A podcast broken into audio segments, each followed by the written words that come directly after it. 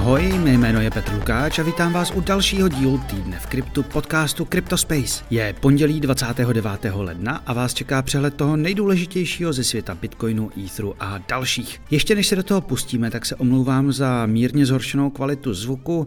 Stěhoval jsem se do nového bytu s pětimetrovými stropy a i když už konečně dorazil pracovní stůl a židle, akustické panely se někde sekly a nahrávám posledních pár dní s dekou přes hlavu. Tak to prostě občas šustí. Tak ale pojďme na to a jako vždy začneme trhy. A i když to celý týden vypadalo dost bídně, nakonec se trhy aspoň trochu vzberchaly a od minulého pondělí jsme viděli růst celkového market capu o 3,7% na 1 bilion a 702 miliard dolarů. Dost tomu přispěl hlavně Bitcoin. Ten se začátkem týdne sice propadl až na nějakých 38 500 dolarů za kus, pak ale otočil a dnes stojí 42 170 dolarů. To znamená týdenní růst o 2,4%. To dvojka Ether celou dobu ztrácel. Za týden odepsal 6,6% a stojí 2270 dolarů. Stop stovky získala nejvíc za poslední týden Manta, která si připsala skoro 50%, následoval jí Bitensor a Sui s 35%. Loserem týdne je bitcoinový projekt Ordy, který odepsal 12% a po 6,7% odepsali Astar a Chainlink. A ještě než se vrhneme na zprávy, tak tu máme update Zero Hero. Pro členy tam přistál speciál, který se zaměřuje na investování do indexu. Dozvíte se tam nejen o tom, jak se takové produkty skládají a na co si u nich dát pozor, ale i základní přehled těch největších od ETF až po speciální tokeny na blockchainu. A pak vám k ním ještě řeknou, co si o nich myslí tři experti. A dopředu můžu prozradit, že se jim to hlavně pro začátečníky nebo líné investory hodně líbí. Jo a ve čtvrtek ještě přibude díl s Petrem Sanetrníkem, ve kterém se bavíme o tom, jak si poskládat portfolio před bullrunem a jak na yieldy. No a dneska začneme zprávy opět tím, co všichni už třetí týden úpěnlivě sledují, eh, snad každý den, tedy vývojem na poli ETF fondů se spotovým bitcoinem. Minulý týden jsme si říkali, jak devítka nových ETF fondů sice nakupuje bitcoiny jak divá, zároveň ale cenu tlačí dolů obrovský odliv digitálních mincí od bitcoinového trustu od Grayscaleu GBTC. Ten se také proměnil na ETF fond a investoři z něj rychle prchají pryč, protože konečně můžou. Na začátku týdne to vypadalo, že se už konečně odliv mírně zpomalil.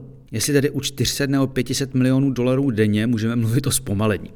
O tom se dá ale určitě mluvit už v pátek, kdy si z něj investoři vybrali jen v uvozovkách čtvrt miliardy dolarů. Celkem už z něj tak od spuštění ETF odteklo téměř 117 tisíc bitcoinů.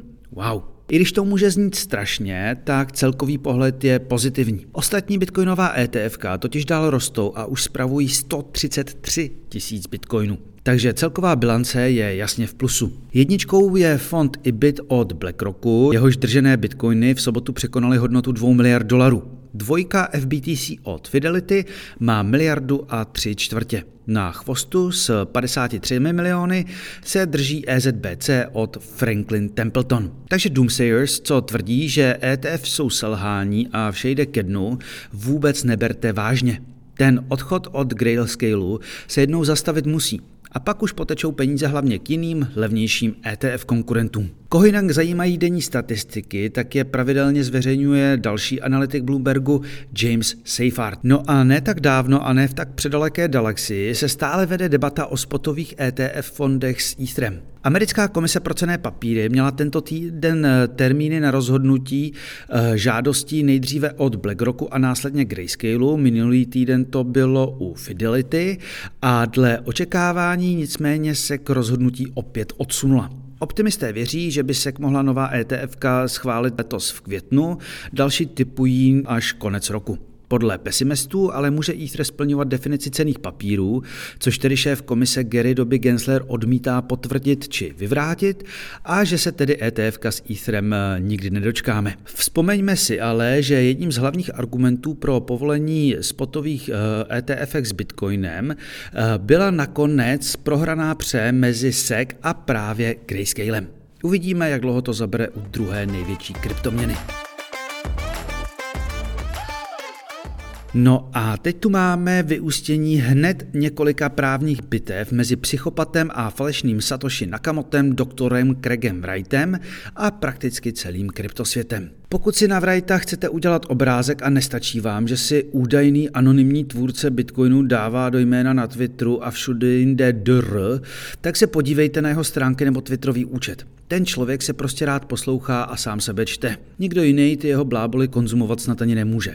Každopádně Wright nejenže tvrdí, že je Satoshi, ale taky, že proto vlastní autorská práva na bitcoinový white paper a jeho značku. Wright se očividně nejen sám poslouchá, ale také se rád soudí, protože těch žalob za to, že byl označený za falešného Satoshiho, rozjel celou spoustu. Dříve se chtěl soudit například s Vitalikem Buterinem, hodně daleko ale nechal zajít při s podcasterem Petrem McCormackem a Magnusem Granatem, a.k.a. Hodlonautem. Na Hodlonauta už před pěti lety najal soukromé detektivy a vypsal odměnu 5000 dolarů pro ty, kteří zjistí jeho identitu.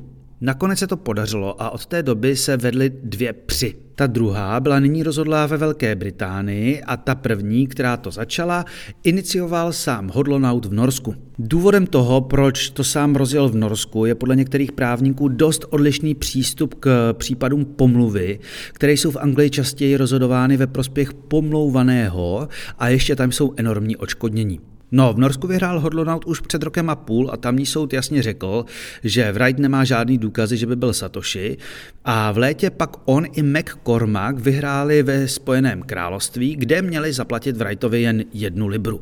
No a není neuspěl Magor z Austrálie ani s odvoláním. Je to vlastně strašně smutné, jak může jeden pošahanec cíleně kazit životy několika lidem. Oba na Twitteru popisují stres, který jim to způsobilo. Desítky či stovky tisíc dolarů na nákladech za roky pří a hlavně obavy z toho, že přijdou prakticky o všechno. Vrajt se přitom veřejně hlásí k tomu, že zničí za prvé každého, kdo tvrdí, že není Satoshi Nakamoto a za druhé všemi možnými způsoby útočí na bitcoinové developery. No a proč? No protože údajně současný bitcoin není pravý bitcoin. Tím jediným pravým je uh, bitcoin Satoshi Vision, bitcoin SV, tedy asi jeho vision. Fakt nevím. Jeho výlevy, jak všechny zničí jednoho po druhém, protože on je ten creator, jsou fakt hraniční. Screeny budou v newsletteru, ale tady jich pár dám z Twitteru Hodlonauta. Cituji. Osobně půjdu po každém vývojáři, dokud neskončí na mizině, na mizině a sám. Další? Většina vývojářů to vzdá. Několik z nich zbankrotuje, ztratí své rodiny a zhroutí se. Za třetí, zažijí muka. Za čtvrté, na soudní fázi objevování je úžasné, že projdu každým malým aspektem života každého developera. Tady pak dál teda hrozí tím, že přesně ví, kdo za Bitcoin kupoval šlapky a tak dále. No a tady to nejlepší na závěr. Jsem trest boží ve světě kryptoměn. Kdybyste se nedopustili velkých hříchů, Bůh by na vás neseslal trest, jako jsem já. No, aby jsme si udělali trošku radost, tak teď Wrighta pravděpodobně čeká prohra číslo dvě. Jak jsem totiž říkal, Wright se pokusil uzurpovat autorská práva na Bitcoin a na jeho white paper. Na to ale v roce 2021 eh, reagovala nová iniciativa propagovaná Jackem Dorseym s názvem COPA – Crypto Open Patent uh, Alliance, která jeho nárok na white paper zažalovala ve Spojeném království. Wright celou dobu tvrdil, jak je u soudu roznese. No ale minulý týden všem nabídl settlement, že je vše v pořádku, že jsou vlastně kamarádi, že developery už nahánět nebude a tak dále a tak dále. Kopa to nicméně odmítá s tím, že v nabídce je několik mezer, které by Wrightovi dovolovaly dál žalovat prakticky kohokoliv. A chtějí mít rozhodnutí soudu o tom, že nikdo autorská práva nevlastní. Nabídku od Wrighta dám opět do newsletteru. Já a vlastně skoro nikdo z oboru nechápe, proč pan doktor prostě nevezme klíček k původním Satoshiho adresám a neudělá jednu jedinou transakci. Ať všichni víme, že mu fakt ty klíče patří. Co je jistý je, že se na tohle hajzla už určitě vaří voda. A teď to vezmeme rychle a začneme rovnou zprávou z Bulharska. Nevím, jestli si to pamatujete, ale loni proběhly médii dramatické záběry z toho, jak tamní tajná i běžná policie vpadly do kanceláří lendingové platformy Nexo. Mluvilo se tehdy například o tom, že peníze investorů pocházejí od organizovaného zločinu, nebo že se přes firmu prali peníze z dřívějšího megaponziho OneCoin. No, prakticky téměř přesně po jednom roce, nicméně bulharský prokurátor přiznal, že se mu nepodařilo zajistit důkazy, které by toto tvrzení podporovaly. A Nexo na nic dalšího nečekalo. Firma hned podala proti Bulharsku žalobu, ve které požaduje očkodné ve výši 3 miliard dolarů. Prý měla rozjednané slibné investiční kolo s třemi důležitými americkými bankami a zároveň prý zvažovala IPO na velké americké burze. No, nevím, jak moc hot eh, by tyto plány v době hlubokého bear marketu byly a jak reálná je tedy ta škoda. To, že se ale arbitrážní požadavky přestřelují, je naprosto normální praxe. Zlomek této sumy by asi stál za to a my si musíme tady dát palce nahoru, protože Nexo je ve finále jednou z mála landingových platform, které vlastně prošly celým bear marketem bez problémů vyplácet peníze svým klientům. Pokračovat teď budeme další zprávou z tradičních financí, které vesele pokukují po světě blockchainu. Tentokrát je to kooperace mezi inovačním hubem Bank of International Settlement, BIS, a dále Švýcarskou centrální bankou a Světovou bankou. Společně pod vedením BIS plánují rozjet projekt Promisa se dvěma S. Má se jednat o proof of concept aplikace na tokenizaci směnek. Ty totiž dnes nejsou v drtivé většině ani v digitální podobě, ale stále na papíru, navíc často ručně psané. Každý právník a v mém případě i novinář zná miliony příběhů o jejich padělání. Můj extrémní případ byla Bianco směnka kryjící 700 tisíc, která se po kolečku přes Černou horu a pár mrtvých lidí, co to podepsalo, objevila opět v Praze a bylo na ní dlužných 900 milionů. Takže tady v té oblasti ten blockchain asi fakt pomoci může. Každopádně promisa by měla být hotová už v roce 2025, tak uvidíme. No a zároveň dělají ještě jednu věc a to je eh, výzkum okolo CBDCs. Tento projekt se zase jmenuje Aurum. Ale cílem tentokrát není vyzkoumat co nejlepší CBDC, ale zjišťují, jak to je vlastně s tím soukromím eh, retailových uživatelů, když pomocí podobných tokenů platí. V rámci tohoto projektu se vlastně pokouší také vyvinout dva různé typy tokenů. Tím prvním je přímý CBDC. Eh, a ještě abych možná zmínil, to jsem neřekl, tak se jedná o digitální měnu centrálních bank. A druhý token je vlastně stablecoin na blockchainu, krytý CBDC. To už by mohlo dávat smysl. No a teď ještě špatné zprávy i z českých luhů a hájů. Token platformy Gamey, kterou založila Božena Řežáb a kterou později koupila skupina Animoca Brands, byl napaden hackery. Těm se podařilo zcizit 600 milionů tokenů v hodnotě 15 milionů dolarů.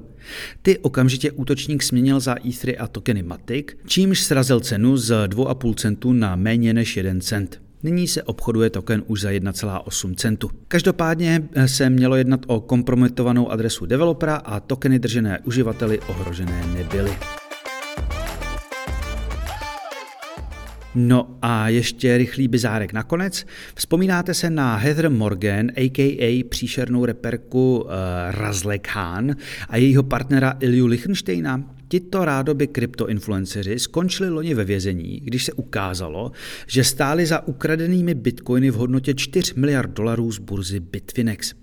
Ty se následně pokoušeli roky prát a vyšetřovatelé našli u Ilji na Google Driveu všechny potřebné privátní klíče a prostředky zabavili. Pamatujte děti, nemějte svoje klíče nikdy napsané a uložené na počítači, FBI is coming. No a teď proč to zmiňuji? O této dvojici totiž možná vznikne celovečerní film. Na jeho přípravě údajně pracuje studio Amazon MGM. Abyste věděli, na co se těšit, dám do newsletteru nějakou pěknou písničku od Razlékánky. S tímto videem se každopádně rozloučím, doufám, že se vám i tentokrát podcast líbil a budu se těšit zase příště. Naschledanou.